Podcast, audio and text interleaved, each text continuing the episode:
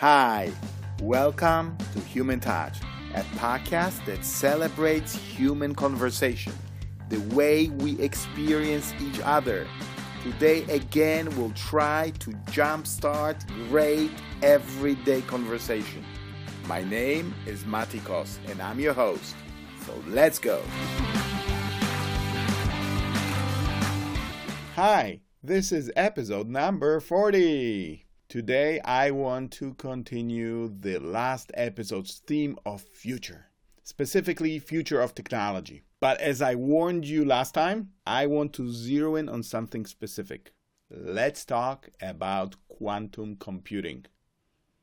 I know, right? Crazy. Who cares? And even more so, who can understand these things? I have zero expertise in this field. But quantum computing has definitely become a buzzword, or since it's two words, so it's more like a buzz uh, phrase. I don't know. For me, it's a clear symbol of the future, something that is in a very nascent stage, hard to understand to an average person, and something that carries a promise of a great and groundbreaking potential. So even if I don't manage to understand it, I still want to try and I want you to come with me on that journey. Okay? It's like I quoted Steve Jobs a couple of episodes uh, back. You know, me and Steve all the time together. you cannot connect the dots looking forward. You can only connect them looking backward. And you just have to trust that the dots will connect in the future. So let's just dive in and see if we can understand this topic. And hopefully, hopefully, at the end, maybe even we can get some lesson for ourselves for today. So I've been reading about quantum computers for a while, and of course, I've watched some of the YouTube videos about it. And it's hard it's hard to grasp the concept of quantum physics, even though these are, as scientists perceive it, foundations of everything in the universe. Quantum physics is a field that deals with properties, behavior, and interactions of the tiniest known particles, like electrons, neutrons, protons, etc. And the quantum computing is using laws and rules of quantum physics in running processes of a computer. What does it mean? Computers that we have today, let's call them classic computers. And that includes smartphones, tablets, servers, anything that has a computer chip inside. They run on the binary system, which, as I understand, is that a computer to do anything goes through a series of questions. But any question is always yes or no question. Yes or no, right or left, up or down 0 or 1. There are always only two choices, and that's why it's called binary. And programming a computer can therefore be viewed as writing very long sequence of questions, yes or no questions, that will result in desired outcome anything from printing on the screen letter D when you press the D button to playing a high definition movie from your Netflix account or having conversation with your intelligent assistant, i.e. with your not so intelligent smart assistant. It's like if this condition is met, then is this true? Because if it's false then execute this protocol. And if not then execute that protocol. And so on and so on and so on. Now quantum computing is a whole different league. Because in a binary computing each bit of information can only be 0 or 1 in quantum computing the bit of information known as qubit in the same time can be wait for it yes in the same time. Something can be 0 and 1. Something can be true and false in the same time. This is crazy, right? How can a thing be in the same time both true and false? Both yes and no, both 0 and 1.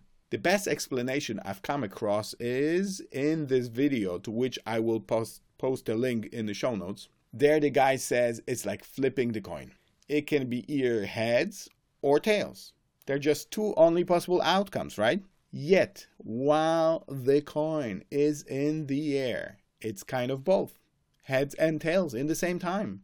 So it is the same with qubits while they are in quote unquote motion. They are both 0 and 1.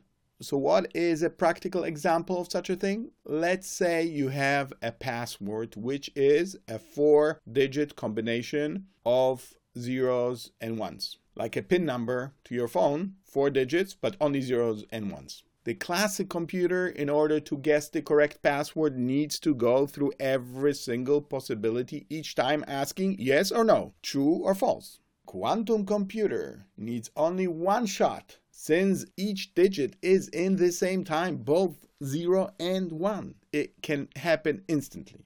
And I have to admit, I don't fully understand it, but it does shed some light on this concept, doesn't it?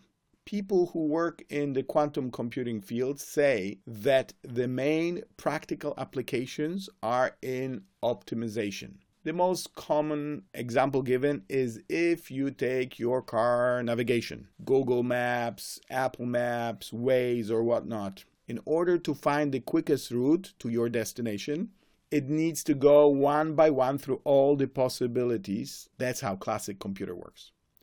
The quantum computer goes through all the possibilities at the same time. Now, in our case, it maybe shaves off few seconds of waiting time while phone calculates the best route, or maybe even can find you a route that will save you some further driving time. But the impact becomes really significant when we start talking about calculating best route for a fleet of cars. Maybe self-driving cars? There are things of such complexity that modern computers, even supercomputers, will never ever be able to calculate for us. And the quantum computers can do these things in a jiffy. Today, we're not able to build a quantum computer that can be really useful for anything. I mean, I can't build, I don't know about you, I can't. And from what I know, the biggest scientists can't do it either. So we kind of on the same uh, level here. IBM has a quantum computer in their research facility and you can even connect to it via internet. And of course, I will put the link to this computer in the show notes. Go check yourself. It looks like a broken tic-tac-toe machine. Not very exciting. But the future and promise is there. When will we have these computers? What will we be using them for? On what devices? At what price? And hey, the most important, in what colors will they come? Nobody knows. But there is just one thing that got me really excited about it. It's this idea that quantum computing is mimicking laws of physics, the nature around us. Because when you think of it, binary computing does not really mirror our world well our world is not binary. Our world is not black and white. We humans are way more complex than that. A person can be tough and compassionate at the same time, happy and sad, good and bad. In life, as adults, we rarely face choices between black and white. Most of the times, it's a choice between different shades of gray, sometimes even the same shade. Our past is not black and white, nor is our today. And I'm so happy to see that neither is our future. Okay, I think it's enough for this time. I obviously focus on just couple of points of this vast topic, and maybe I made few errors. Please help me fix them. Get in touch and let me know if you agree or not. You can find me on Twitter at PodcastHuman or on Facebook, our Facebook page, Human Touch Podcast. Or you can send me an email to humantouchpodcast at icloud.com. Don't forget to let your friends know about this podcast, and I'll talk to you next time.